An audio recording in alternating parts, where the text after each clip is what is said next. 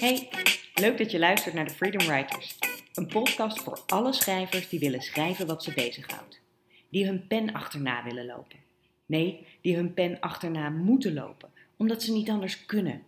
Als je een echte schrijver bent, dan snap je precies wat we bedoelen. De Freedom Writers. Dat zijn Roos Slikker, Lou Niestad en ik, Roanne van Voorst. Drie schrijvers die soms leven van, maar altijd leven voor het schrijven. Wij schrijven overal en altijd. We schrijven boeken, columns, artikelen, cursussen, dagboeken en scenario's. En als we niet aan het schrijven zijn, dan praten we wel over schrijven. Soms met elkaar en in deze podcast met jou erbij. Over hoe het schrijversleven eruit ziet, over hoe mooi schrijven is en hoe eng. De inspiratie die je kan overvallen als schrijver, de financiële zorg die je ook kunt voelen, maar vooral over die heerlijke vrijheid van het schrijvende bestaan. Welkom bij de Freedom Writers.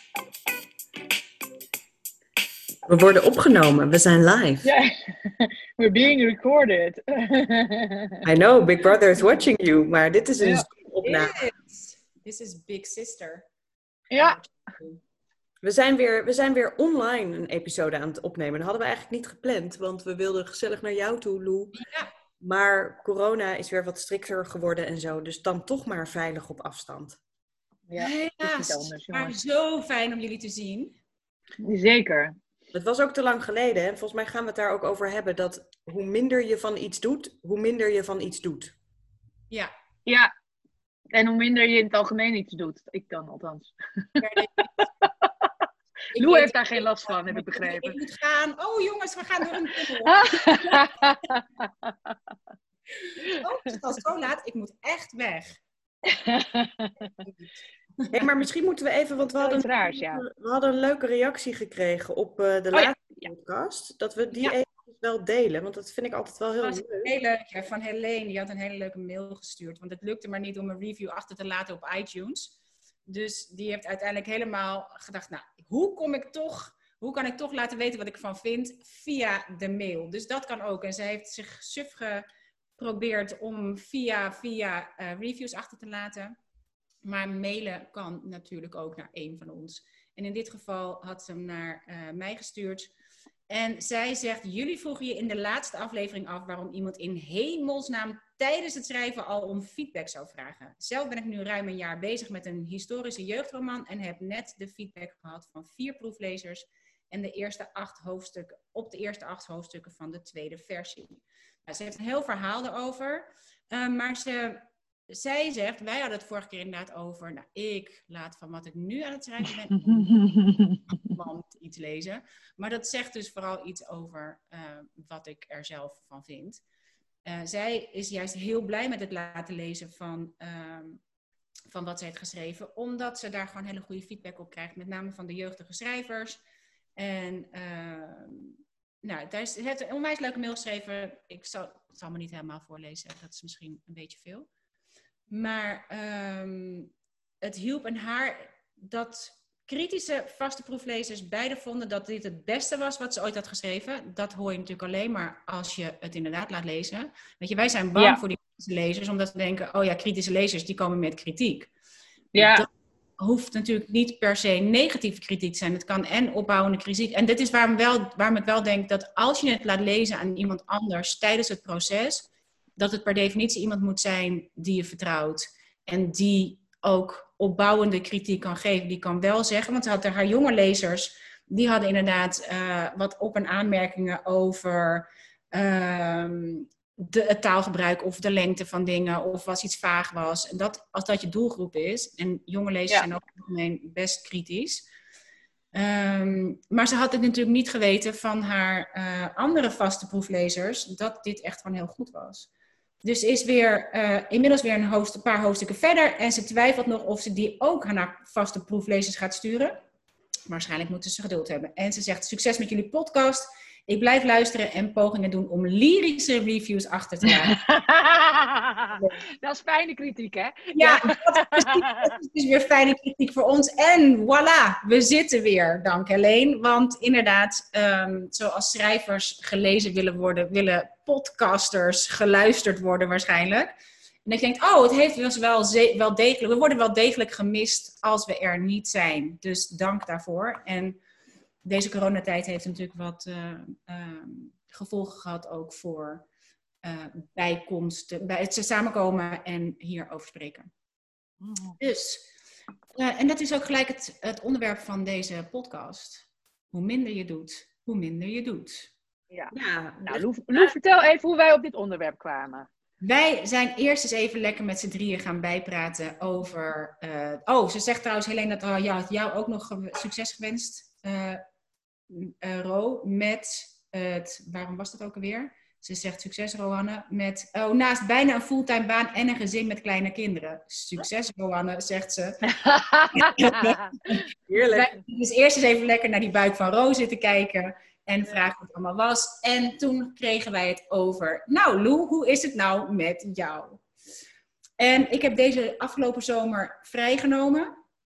Helemaal vrij. Ook even van social media af. Even terug naar eh, wat vind ik ook weer zelf van dingen. Gewoon eventjes. Want ik merk wel, ik vind het heerlijk om terug te staan op social media.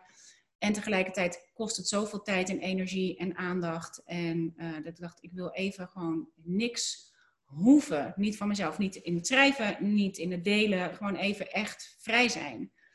En dat was enerzijds zalig, want ik voelde me ook echt vrij. Dat je niet hoeft na te denken over.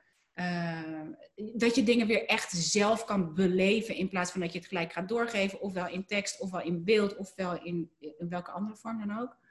Maar ik merkte ook dat ik er bijna een soort van apathisch van werd. Dat ik echt minder ik doe, hoe minder ik doe. En ik had gedacht, ik neem de zomer vrij, dan ga ik lekker schrijven. En vervolgens schrijf ik zo goed als niet. Ja, journalen, ik heb wel gewoon geschreven. Ik heb goed naar boven gehengeld wat er aan de binnenwereld speelt.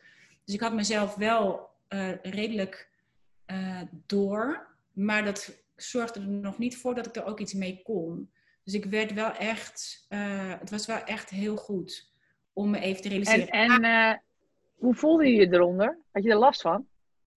Eh, de ene dag meer dan de andere. Kijk, ik had ongelooflijk heerlijke tijd met de kinderen en de kleinkinderen. We zijn lekker gaan kamperen. Het was hier heerlijk op de woonboot. Dus qua eh, die invulling vond ik werkelijk meer dan zalig. En helemaal omdat je dan echt erin kan. Je gaat er niks over. Je fotografeert het niet, je filmt het niet. Je, je bent er. En dat vind ik Ja. echt. En ik ben met mijn moeder gaan kamperen. Die had ook een camper. Dus we waren met vier generaties grote en kleine mensen. En we hadden ons wel vooraf laten testen op corona voordat ik met mijn moeder wegging. Ehm, maar dat was zo zalig. Maar Ja. Tijd die ik niet met hen doorbracht, en normaal gesproken dus of zou werken of zou schrijven, die vond ik lastig. Die Ja. heb ik echt veel weggegeven aan Netflix en co. Die heb ik ik heb Netflix, ik heb Apple TV, ik heb eh, Amazon Prime, ik heb Symmetry. Die is dan tenminste, heeft nog een beetje goede films. En er worden eerlijk gezegd ook super goede series gemaakt momenteel. Er worden echt hele goede dingen gemaakt. Maar of ik het nou weggeef omdat ik zit te checken of er op Instagram nog iets gereageerd is, of dat ik ga zitten checken hoe het nou eigenlijk met de hoofdpersoon is uit de serie waar ik nu weer in zit, is allemaal hetzelfde. Dus ja. het is een, het is, je houdt jezelf echt voor de gek. Als je denkt, als ik tijd heb, dan ga ik schrijven. Ja. Als ik geen dingen van buitenaf heb, dan ga ik schrijven. Want er- je gaat het altijd opvullen met iets anders om je ervan af te houden. Maar kan Nou het ja, ik weet, Eh, wat, wat ik herken het wel. Ehm, ik heb altijd zo'n ding dat ik noem, weet je wel, dat ik noem. Waar zit het begin van het rolletje plakband? Zeg maar, soms moet je dat weer Ja. vinden om er weer in te komen. Maar ik heb ook wel eens gehad dat ik gewoon oprecht, denk ik, vakantie nodig had van het schrijven. Want hoe leuk het ook is, het is natuurlijk wel gewoon een baan. Dus dat kan het ook zijn. Dat je gewoon, je hebt best wel geworsteld hiervoor met je boek. Misschien moest je er wel even helemaal uit of zo. Ja, want dat Ja, dat- ik ook. Hadden we na de laatste keer dat we elkaar gezien hebben.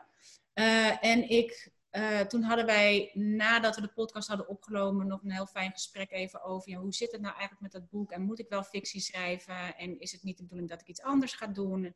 Dat, daarom ben ik zo blij om dit altijd met jullie te bespreken, omdat jullie precies snappen waar ik het over heb.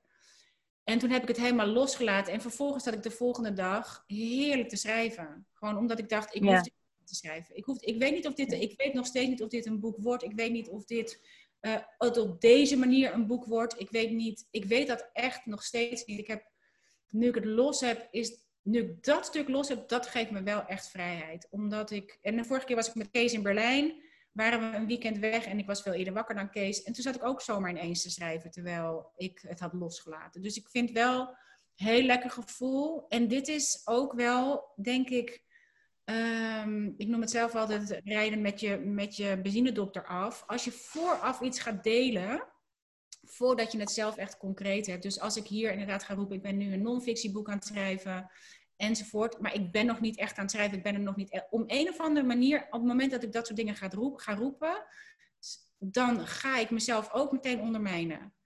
Dan is iets, ik weet niet wat dat is, maar op het moment dat ik iets uitspreek, ik heb het ook als ik zeg, oh, in mijn eigen podcast, als ik zei, oh, daar ga ik een podcast over maken, nou, en nooit.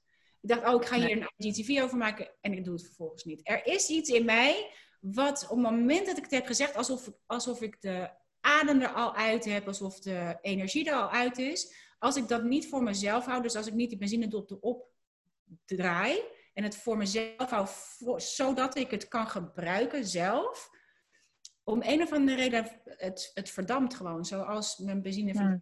mijn benzinedop eraf heb. Dus er is ook iets in te vroeg zeggen wat je gaat doen, nog voordat ik het zelf uh, al opgeschreven heb. Kijk, op het moment dat het geschreven is en dat het, ik heb het gevangen, ik heb het vastgelegd, ik heb het, uh, ik heb het eerst gebruikt, dan kan ik er eigenlijk wat over zeggen. Dus ik denk dat heel veel dingen uh, met elkaar te maken hebben in dit proces, voor mij in ieder geval. Hoe is dat en... voor jou, Roos? Want jij schrijft eigenlijk het hele jaar door, want je schrijft zelfs ja. vooruit voordat je op vakantie gaat, zodat je al je ja. Ja, ja, zeker. Nou ja, de, de, het, fijne aan die columns, het, het fijne daarvan is dat ik dus wel door moet schrijven. Dus, uh, want ik moet zeggen, uh, uh, ik, ik ben eigenlijk, dat zeg ik altijd. Mensen roepen altijd tegen mij van, wat doe jij toch veel? En wat ben jij, wat heb je veel energie en dit en dat. Maar ik ben eigenlijk aardslui. Dus de enige manier om mij uit mijn lethargische Oblomov-staat te trekken, is ja, gewoon... Ja, ik, was, ik heb een Oblomov. Ja, Oblomov, hè? ja. ja. Weet je, dat, dat, dat, dat is een, een, theater, een toneelpersonage die eigenlijk de hele dag in zijn nest bleef liggen. En dat is ongeveer. Uh, en daarin trouwens, wat trouwens wel een heel leuk personage is, omdat er namelijk altijd wordt gezegd. Dat het, even een zijtakje, maar wordt altijd gezegd: een hoofdpersoon in een toneelstuk of in een boek moet altijd een doel hebben. Maar Oblomov, en die moet een ontwikkeling doormaken. Maar Oblomov is nou juist dan weer de heerlijke uitzondering op de regel. Namelijk, die heeft helemaal geen doel en die blijft de hele tijd in zijn nest liggen. En toch is het een goed personage. Anyway, mijn, Oblom, mijn Oblomov uh, is best uh, alive and kicking. Uh, dus, en ik voorkom dat een beetje doordat ik natuurlijk inderdaad een, een soort structuur heb met die columns, dat ik altijd wel moet schrijven. Maar tegelijkertijd, wat bij mij heel erg op de loer ligt, is dat ik daar dan wel redelijk natuurlijk best veel voldoening uit haal. Uh, maar dan met twee columns in de week wel vindt dat het mooi geweest is. En de rest van de tijd gaat liggen Netflixen. En dat is, daar, dat is natuurlijk, terwijl ik dan zoveel grote ideeën heb voor boeken. En, en daar kan ik dan al maar het, het beginnetje van het rolletje plakband niet van vinden. Dat ik een heel mooie metafoor vind, want dat is ook zo. En wat, mij, nou, wat ik dan vervolgens vaak doe, en dat is dan een beetje de Calvinist in mij, dan ga ik lijstjes maken met wat ik allemaal moet doen. Dan denk ik, nou heb ik het gestructureerd, heb je overzicht. Hè? Dat, dat is alle time management goeroes zijn er ook dol op. En getting things done, weet ik het allemaal niet. Maak lijstjes, wat ik wanneer ga doen, dit en dat. En vervolgens hou ik me niet aan die lijstjes, want Oblomov is een echte heftige motherfucker. Dus die denkt, ja, maar morgen begin ik. Ja. en vervolgens heb ik dus, ben ik de hele tijd morgen aan het beginnen en krijg ik echt een hekel aan mezelf. En voor mij de enige manier om het eruit te halen is als ik de druk van de ketel haal. Want de druk wordt bij mij dan zo hoog om dat beginnetje te vinden. Dat ik als een debiel aan het plakbandrolletje ga zitten rukken en er gebeurt eigenlijk niks. En het enige wat mij helpt is dat ik zeg, ik ga gewoon een beetje rommelen. Ja. En uh, als ik op papier mag rommelen, uh, dus gewoon wat was nou dat ideetje voor die roman? Oh ja, dat personage. Nou ga ik eventjes een beetje rommelen. Een beetje, beetje, alsof je zit te droedelen. Het hoeft niet een prachtige schilderij te worden. Maar gewoon een beetje zitten tekenen.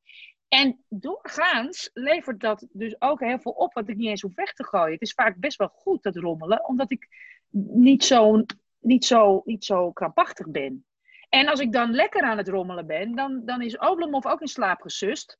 Want dan staat het, de, de, de, de, de, de, de schrijver in mij op en die wil gewoon, die wil, die, die wil aan de gang. En dan gaat het goed. Ja. Maar ik moet altijd, eigenlijk het zou het allerbeste zijn als ik een to-do-lijstje zou maken waarop alleen maar staat, gewoon even rommelen. Ja, dat ja. is alles.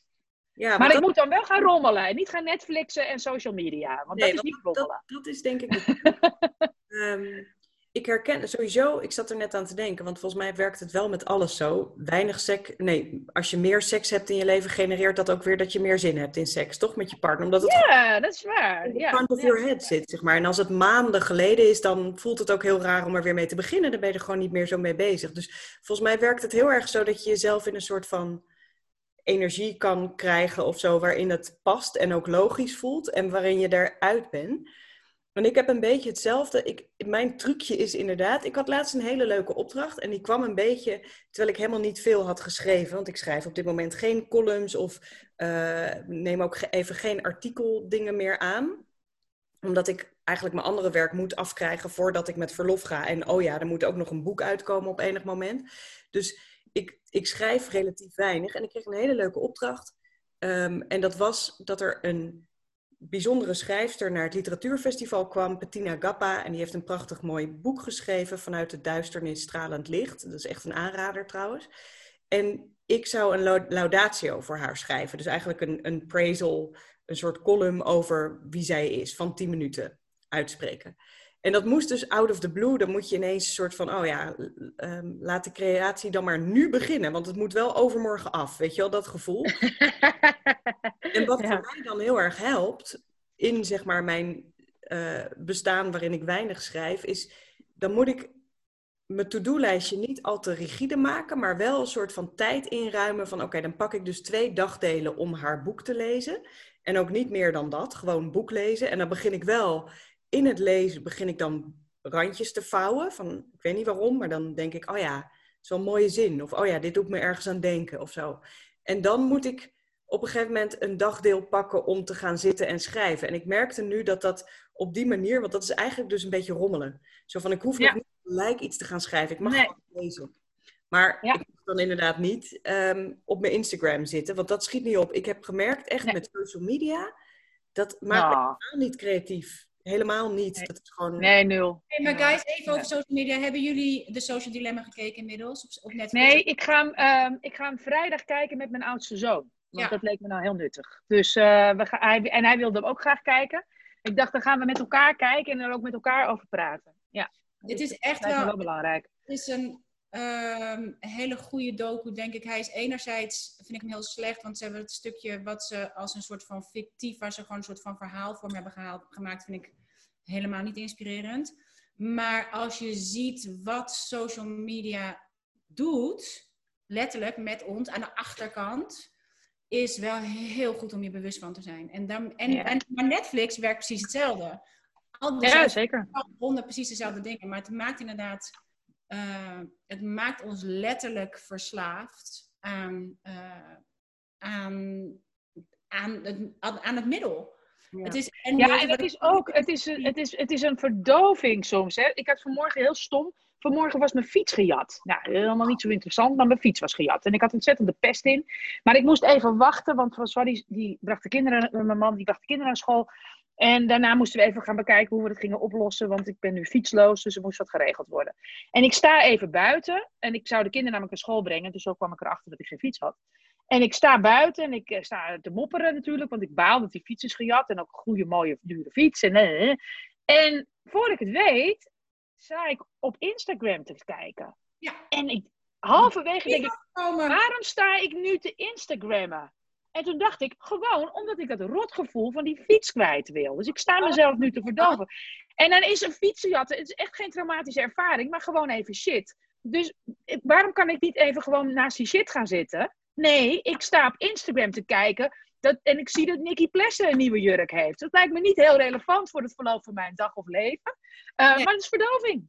Ja. Net als dat een ander een zak chips opentrekt, zeg maar. Ja, en het, en het is zo binnen handbereik. Wat ik heel mooi vind, zeg, the, the only two industries where they use the term users is in illegal drugs and software. Ja, is wel waar. Ja. They use Ja. users. De rest zijn Ja. clients, customers enzovoort. Maar dit zijn users. En we zijn echt gebruikers. En we worden gebruikt. En dat heb je, je hebt ook, die staat er al langer op, die heb je misschien wel al eerder gezien, is de Great Hack. Ja. gaat ook Ja. over hoe je social media gebruikt aan de achterkant om al je gegevens te koppelen aan dingen waarvan jij helemaal niet weet dat het aangekoppeld wordt. Maar het is eh, echt wel heel goed om je er bewust van te zijn. Dat wil niet zeggen dat je er meteen eh, iets mee kan of iets mee doet, maar het feit dat je je er bewust van bent, alleen al als je je bewust bent dat als je een YouTube-filmpje zit te kijken en je krijgt een andere link voorgeschoteld, dat je daar dus niet op klikt. Nee.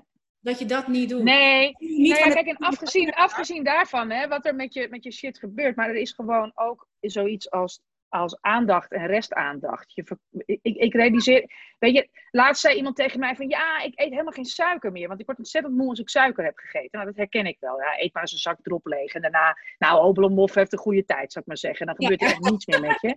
Ja, maar ehm, dit, en, en, en ik, wat mij heel erg helpt, en ik eet heus nog wel eens een toetje of zo, maar ik eet inderdaad daarom niet heel veel suiker, want ik word daar gewoon best wel moe van. En eh, wat me heel erg helpt is ook met die social media, om dat ook te zien als suiker. Want als ik dat namelijk doe, ik word er moe van. Ja. Dat komt omdat, en dat is ook wel, weet, hè, dat, dat, dat is ook een boek over verschenen, van ja, eh, er blijft een stukje van jouw aandacht blijft plakken aan, aan, aan die Instagram feed, zou ik maar zeggen. En al die, dus je, je, je, ver- je vermorst eigenlijk gewoon die bal energie die je hebt. Er brokkelen steeds stukjes vanaf. En dan kan je denken, ja, ik kijk maar heel even. Maar vijf minuten is al genoeg. Echt Maar- waar, één minuut is al genoeg. Ja. En het helpt mij wel om te denken van, oké, ik kan ook heel makkelijk zeggen, ik ga geen taartje eten. Nou, dan kan ik toch ook best wel zeggen, ik ga niet Instagrammen nu, want ik was bezig met rommel aan een column, zou ik maar zeggen. Ja, en dat helpt, ik vind dat het wel prettig om het zo te zien. Ja, dat vind ik een mooie manier van er naar te kijken. Want ik heb hem gezien, maar ik doe natuurlijk voor mijn werk en mijn onderzoek al best wel veel onderzoek naar de toekomst. Dus ik, ik weet best wel veel over hoe algoritmes werken. En ik, was, ik vond hem heel goed om aan een breed publiek uit te leggen hoe Ja. Facebook en zo gemaakt zijn. Ik was er ook wel een beetje kritisch over. Ik vond sommige van de causale relaties die er werden gelegd tussen toename van anxiety-stoornissen, weet ik toevallig dat dat net iets anders zit. Het is een soort accumulerend ding, social media, maar niet het enige. Als je kijkt naar Nee. veel Amerikaanse mensen die heel veel last hebben nu van, van anxiety disorders, zeker jongeren, dat gaat echt over de economie en over de toekomst Ja. van het land. En dat, dat, soms vond ik hem dus wat één op één of zo. Maar neem niet weg dat ik hem heel goed vond, ehm, omdat hij je weer eventjes extra bewust maakt. En ik denk dat het naïef is om te denken van, oh, weet je wel, je moet er per se helemaal vanaf of zo. Maar ik denk inderdaad dat het heel erg helpt om er naar te kijken als je 's ochtends ermee begint. Ehm, dan is het moeilijker om bij dat rolletje plakband te komen, omdat je gewoon minder Ja. energie overhoudt, weet je wel? Dus Ja. als mijn telefoon naast mijn bed leg, wat ik heel af en toe doe, omdat het, ik dan op een ander tijdstip op moet dan mijn partner, bijvoorbeeld, weet je? Dan zeg ik, oh, ik zet mijn eigen wekker wel even. En Ja. dan merk ik toch dat ik ga kijken, en of het nou WhatsApp is, of Instagram, of het maakt niet uit. Ja. Als ik hem wegleg in een andere kamer, dan heb ik mijn e-reader naast me liggen. En dan heb ik tegenwoordig een ding, daar zet ik allemaal poëziebundels op. En dan ga ik 's ochtends gewoon even tien minuutjes, een kwartiertje poëzie liggen lezen. Dat is echt anders om daarmee op te staan. Ja, wauw. Ja, zeker. Ja. Jeetje. Ik Zeg, dat- daarom het heel lekker om even een, eh, een social media's-loze zomer te hebben, omdat je het gewoon weer even kan doorbreken. En ik heb natuurlijk Ja. gehad in de tijd dat ik bijna twee jaar offline was, hoeveel ik toen gedaan kreeg eh, zonder social media. Maar dat is dus nu, nu had ik ook geen social media, maar nu door, doordat ik mezelf helemaal vrij had genomen van mijn business, van mijn schrijven, van al die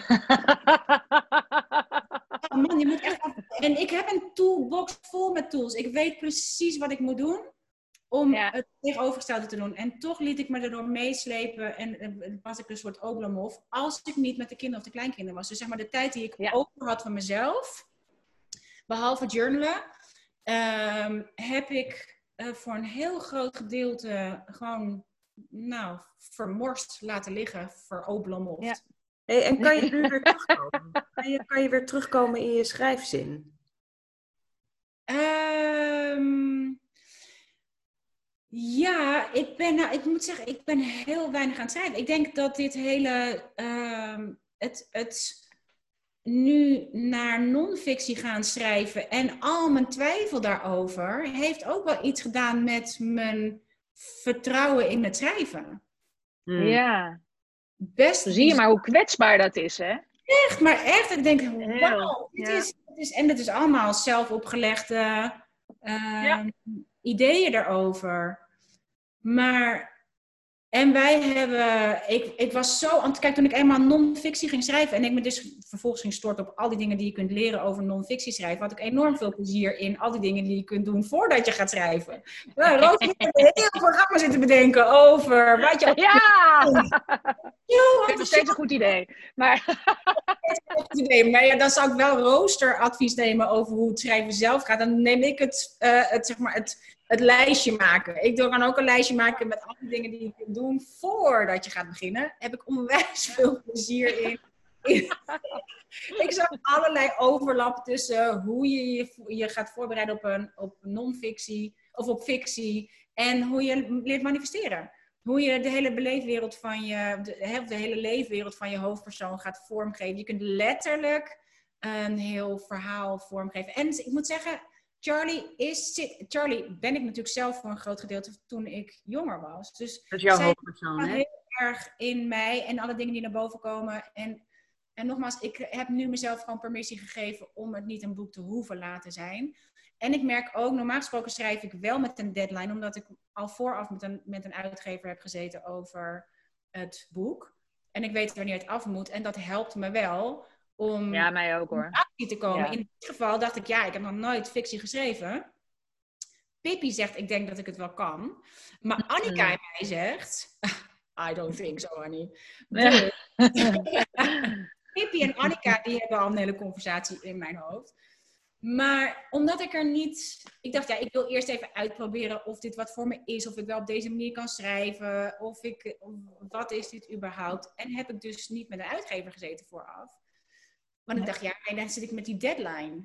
Wat überhaupt een woord is wat je liever niet wil gebruiken. Dat is completion date. Maar nog, Ja. er is geen completion date. Dus ik kan aanrommelen wat ik wil. Ik kan openmoffen wat ik wil. Er is geen uitgever die tegen mij zegt... Hallo, kunt u even... ja, of je voorschot terugstorten. ja. Ehm, ja, dus het, het ehm, is een humbling experience, moet ik je Ja, zeggen. maar ik denk wel dat je wat Ja. Zegt, wat ook een beetje aansluit bij wat Helene eigenlijk zei, de, de ehm, luisteraar die ons mailde. Want het gaat over vertrouwen. Althans, daar hoor ik je wel Ja. iets over zeggen. En dat herken ik heel erg. Want Helene heeft dus meelezers die haar boek geweldig vinden. En vanuit dat vertrouwen van ze vinden het het beste boek e- ever.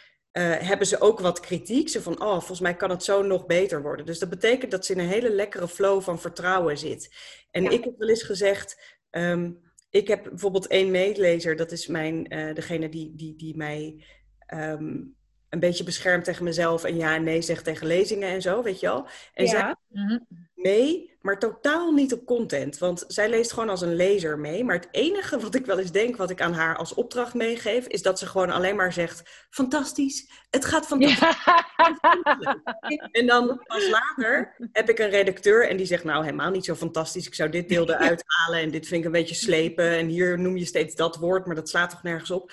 Maar dat kan ik dan wel hebben. Maar tijdens het schrijven heb ik het gewoon echt nodig dat, dat er blijkbaar dat ik in vertrouwen blijf schrijven. En ik denk dat nu bijvoorbeeld met die opdracht, waarom ging dat zo lekker? Omdat ik op dit moment ook zit in een goed vertrouwen stuk. Dus weet je wel, ik heb net, ehm, ben lekker aan het nadenken over een nieuw boek. Ik heb een aantal artikelen afgeleverd die in één keer goed lagen bij de redactie. En dan wordt het makkelijker om te schrijven. En jij hebt Ja. best wel een struggle met jezelf van, hmm, gaat dit wel lukken?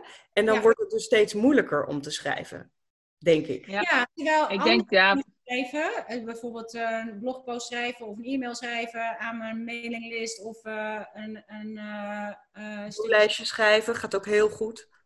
Ik doe helemaal geen lijstjespersoon. Ik maak nooit lijstjes. Ik heb.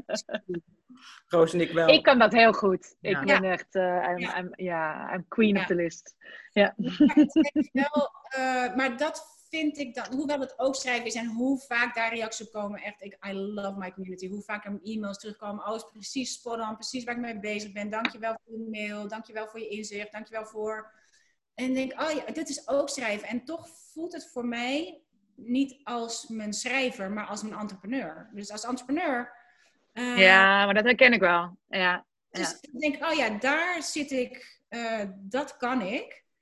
Ja. Uh, maar dat voelt niet als schrijven. Omdat het niet een boek is, omdat het niet een heel geheel is, omdat het niet, I don't know is. Maar dat voelt ja. dus blijkbaar anders. Terwijl het gaat om de impact van de woorden die je schrijft en om het vertrouwen. Daar zou ik zo, als ik al die mails zou uitprinten en daar een boekje van zou maken, dan zou ik forever uh, mezelf kunnen helpen herinneren aan het feit dat het er echt toe doet. De woorden die ik schrijf, dat ze echt impact hebben op iemand anders. En dat een ander echt wat aan die woorden heeft en dat ze niet verloren zijn gegaan ja. in um, cyberspace.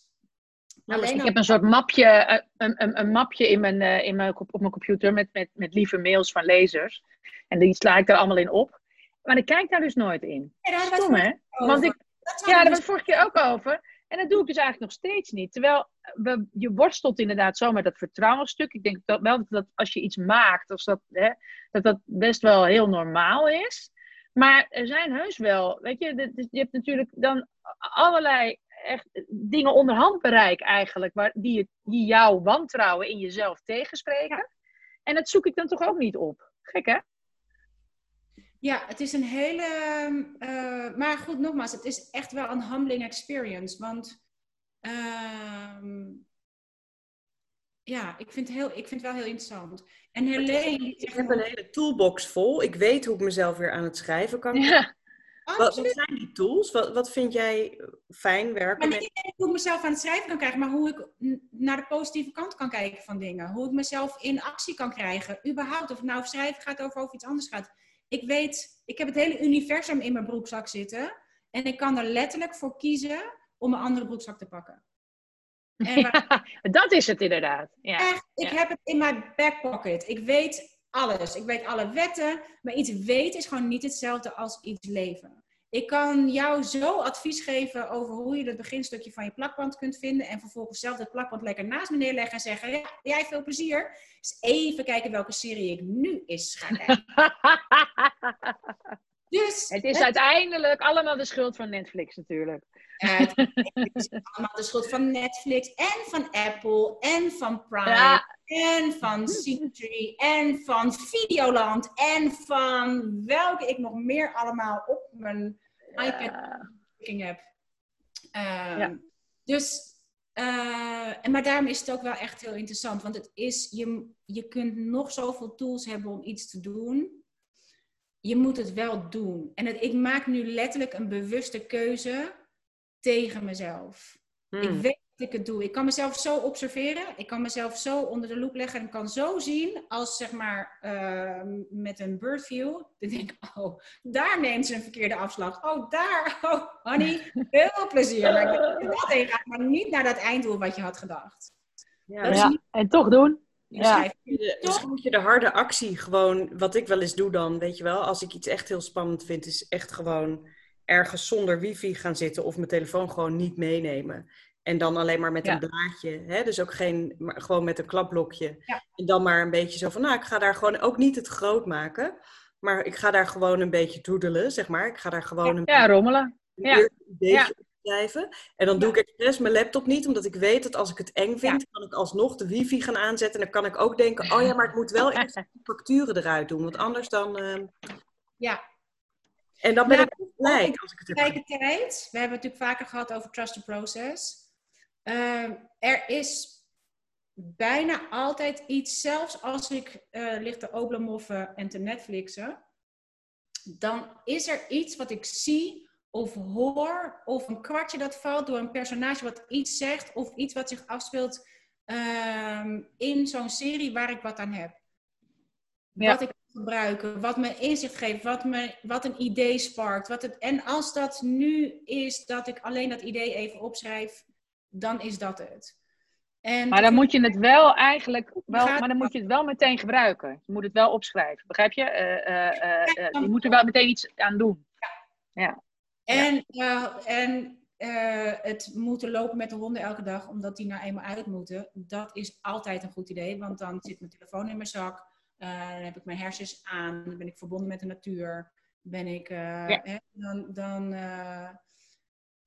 en de intense joy van het gewoon available zijn op dit moment voor de kinderen en de kleinkinderen en met hen. Man, en dit is waarom het wel echt. Ik had op Netflix gekeken, de documentaire uh, My Octopus Teacher. Ja, die heb ik ook gezien. Die Wat een... Ik veel meer een aanrader nog dan de Social Dilemma. Absoluut, absoluut. Zo ontroerend, prachtig, fantastisch. De volgende middag komt um, Wolfje bij mij, die was om 12 uur uit. Ik ging met Wolf die documentaire kijken. Ik moet hem dan wel, hij is niet in het Nederlands. Dus ik moet hem even uitleggen wat hij ziet. Maar helemaal onder de indruk. Later kwam Liv. Wij zijn weer met Liv gaan kijken. Ook naar die documentaire.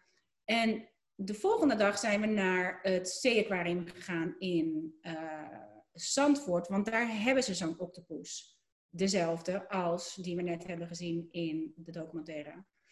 En alleen, daar zit deze octopus in een klein aquarium.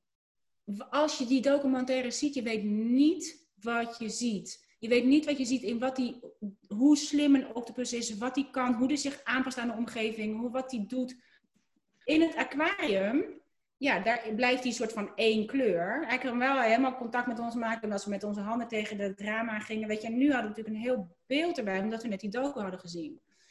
En vervolgens is het een fantastisch gesprek met die kinderen over ja, hier zit deze octopus heel veilig, want hier zijn geen haaien, hier zijn al die gevaren niet die deze octopus in de documentaire wel degelijk moet doorstaan. Maar hij verandert niet van kleur, er is weinig. Zou je liever in een aquarium zitten zonder gevaar van buitenaf? Je loopt geen enkel gevaar, want je krijgt je eten, je hoeft nergens over na te denken. Of dan toch maar liever in een grotere omgeving met alle gevaren van dien, waarbij je uh, ongelooflijk smart moet zijn om je, uh, je predators te slim af te zijn. En ze waren het er unaniem over eens dat ze echt dan maar liever de gevaren van haaien hadden. Man, alles, daar ligt zoveel joy, daar ligt zoveel plezier, daar ligt zoveel van mijn eigen stuk. Ik denk, als dat op dit moment is wat ik doe, en ik schrijf er niet over, het is dat wij het er nu even over hebben, maar dat ik het echt beleef tot ontroerend toe. Van het kijken van de docu tot nog een keer kijken van die docu, tot nog een keer kijken van die docu, tot daarheen gaan. En het leven gewoon nemen zoals het zich aandient, zonder dat het op mijn to-do-lijstje staat, zonder dat ik er iets mee hoef, zonder dat ik er iets van moet maken. Man, de vrijheid die. Maar tegelijkertijd, ik bedoel, tegelijkertijd inhoudelijk wat je zegt, dat gaat natuurlijk gewoon ook over schrijverschap. Ik bedoel, het niet doen, het niet aangaan, is jezelf ook natuurlijk in een iets te klein aquarium zetten. Ja. En uh, het, het wel aangaan en toch maar uh, en wat maar rommelen. Al die sharks. Precies. Dan, da, precies, want dan, en dat is leven met gevaar. Ik vind dat, dat raakt me wel. Ik vind het eigenlijk heel mooi. Want ik dan denk van ja, ik zou ook kiezen voor gevaar, want ik wil een volledig leven. Ja. En dus ook een volledig schrijversleven. En dat betekent gewoon. Van die, ja, met alle sharks en shit af kunnen rukken. En twijfel en op je hoede zijn. En... aan! Die groeit ja. Eerst een heel mini mini armpje. Maar je denkt, het groeit gewoon weer aan. Als onze schrijversarm eraf gerukt wordt, dan groeit het wel weer aan. Ja, maar dan, dan moet ik wel denken aan, want ten eerste heb je nu mensen echt een hele goede tip nog gegeven voor niet gaan schrijven en meer Netflix kijken. Dus ja. Maar ten tweede, ik denk, we zeiden net van ja, dan kies je eigenlijk tegen jezelf. En ik dacht, ja, dat is niet zo. Want weet je wel, dat moederschap en het grootmoederschap, zeg maar, in jouw leven is ook wel heel erg jezelf. Maar je kiest dan steeds voor een bepaald deel van jezelf. En dan mis je wel dat andere deel van jezelf. En dus is het denk ik een mooie metafoor van het is een te kleine bak. Dus ja, die joy en het is heerlijk dat je dat kan doen. Maar elke keer bij jou komen we er volgens mij wel op uit dat je dan dat schrijversdeel van jezelf ook mist. Dus het is niet genoeg, blijkbaar. Nou, laat ik zeggen dat ik zeg maar van alle armen van deze octopus, ik ze niet allemaal gebruik. Ja. Dat ik uh, eentje volledig heb, uh, mijn kinderen en mijn kleinkinderen heb omarmd en daar ongelooflijk veel joy uit haal. Maar het, dat, uh, ik denk dat nu mijn cijfersarm gewoon weer aan het teruggroeien is. Ik denk dat hij er gewoon even afgerukt was, zoals bij uh, onze octopus. En weet je wat nou heel leuk is? Die, weet je hoe die octopus heet in uh, Zandvoort? Charlie. Hm? Precies. Echt? Nou, echt. Hoe cool. Nou, daar ga je al. Hoppakee. Daar ga je al. Het ligt gewoon, maar je moet wel aanwezig zijn. En daarom denk ik, um, ja, dan is die arm er even afgerukt geweest afgelopen zomer. Maar hij is aan het aangroeien als je weet dat het...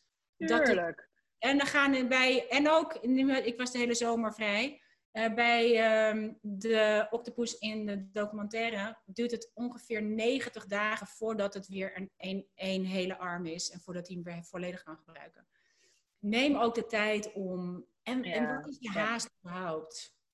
Wat Ja, is de haast? klopt. Want ik heb fantastische docus gezien, ik heb fantastische series gezien, ik heb fantastische films gezien, ik heb ook een hoop bullshit gezien. Ik heb een hoop bullshit eh, gewoon eh, laten eh, gebeuren, omdat ik dacht, ach, even. Maar ik heb het ook tegelijkertijd, ik ben na gaan denken over onderwijs. Ik heb die hele serie Rita gekeken op eh, Netflix over die. Ja, dat is leuk. Nog een tip, jongens, voor mensen die Ja. echt lekker bezig. ja, maar Rita is echt leuk. ik ook helemaal ook. Ja. Dus eh, ik ben helemaal bij wat dat betreft op Netflix. Maar omdat Ja. ik eh, daarvoor niet boos was, moest ik ook al die series helemaal vanaf het eerste begin beginnen. Ja, maar en, de, en, Ja, weet je, het, het kon ook gewoon niet anders te doen. Het was gewoon nodig. en dat is misschien wel een, weet je, want je zei van zonder deadline is het soms moeilijk.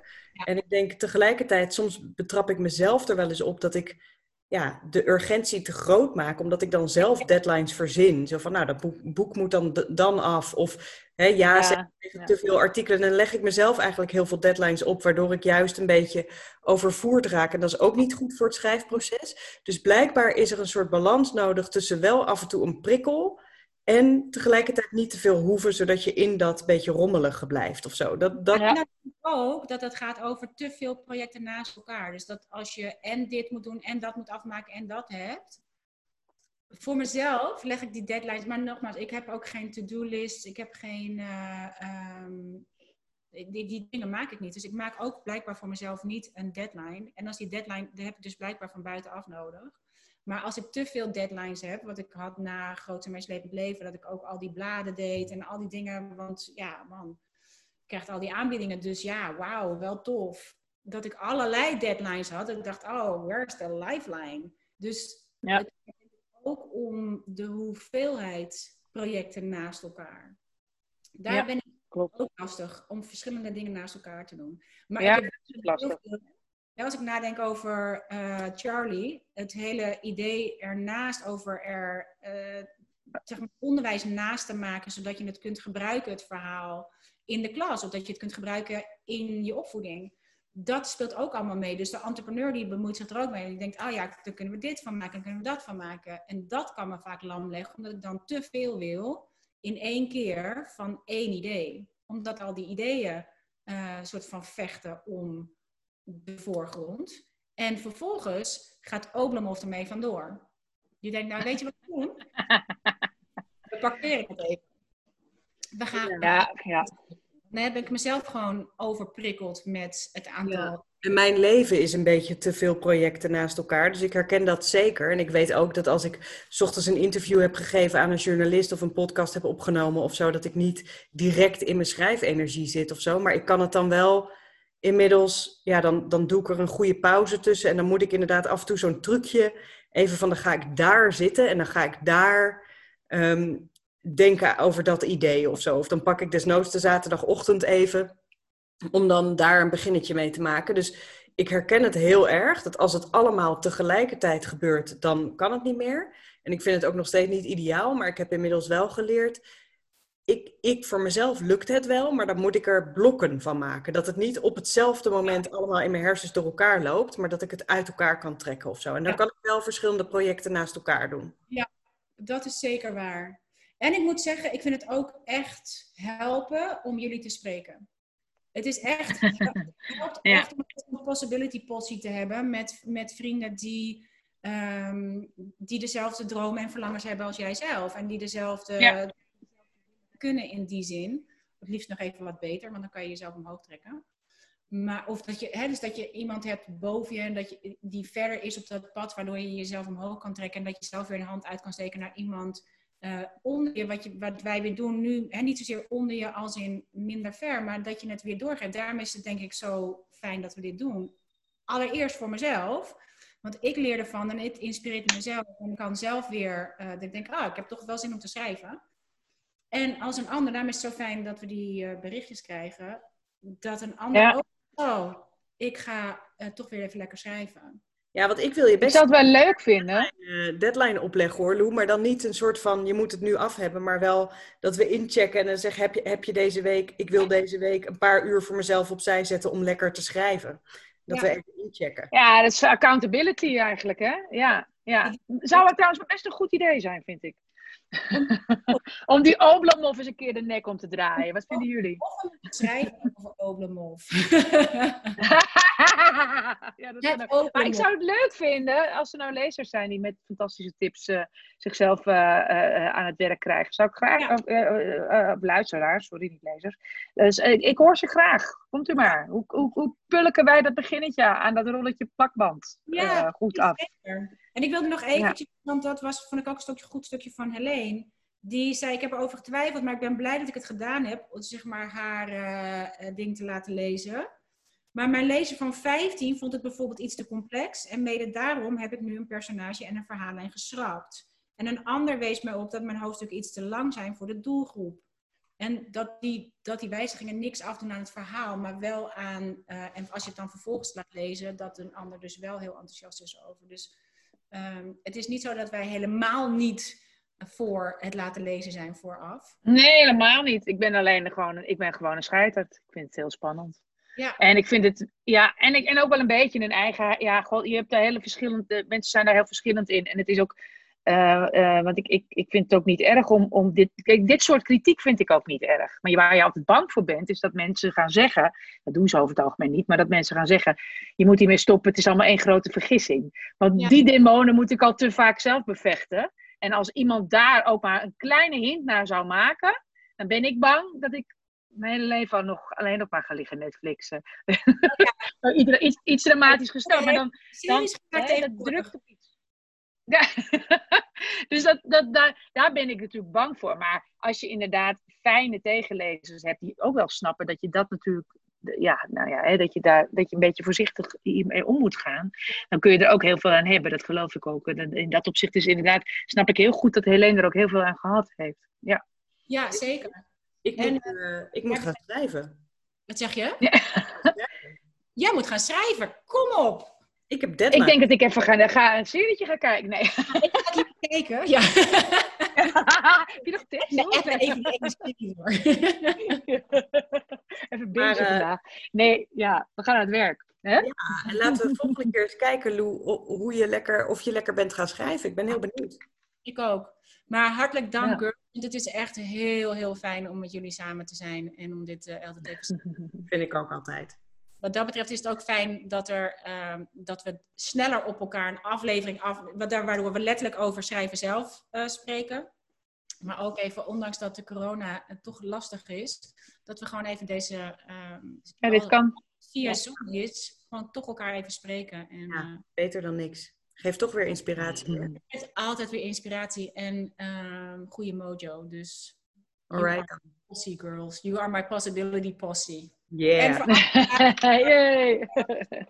Thank you, thank you. Want dat maakt ook dat wij uh, in ieder geval samenkomen één keer in de zoveel tijd om over schrijven te spreken. En daar leer ik nou zelf het allermeeste van.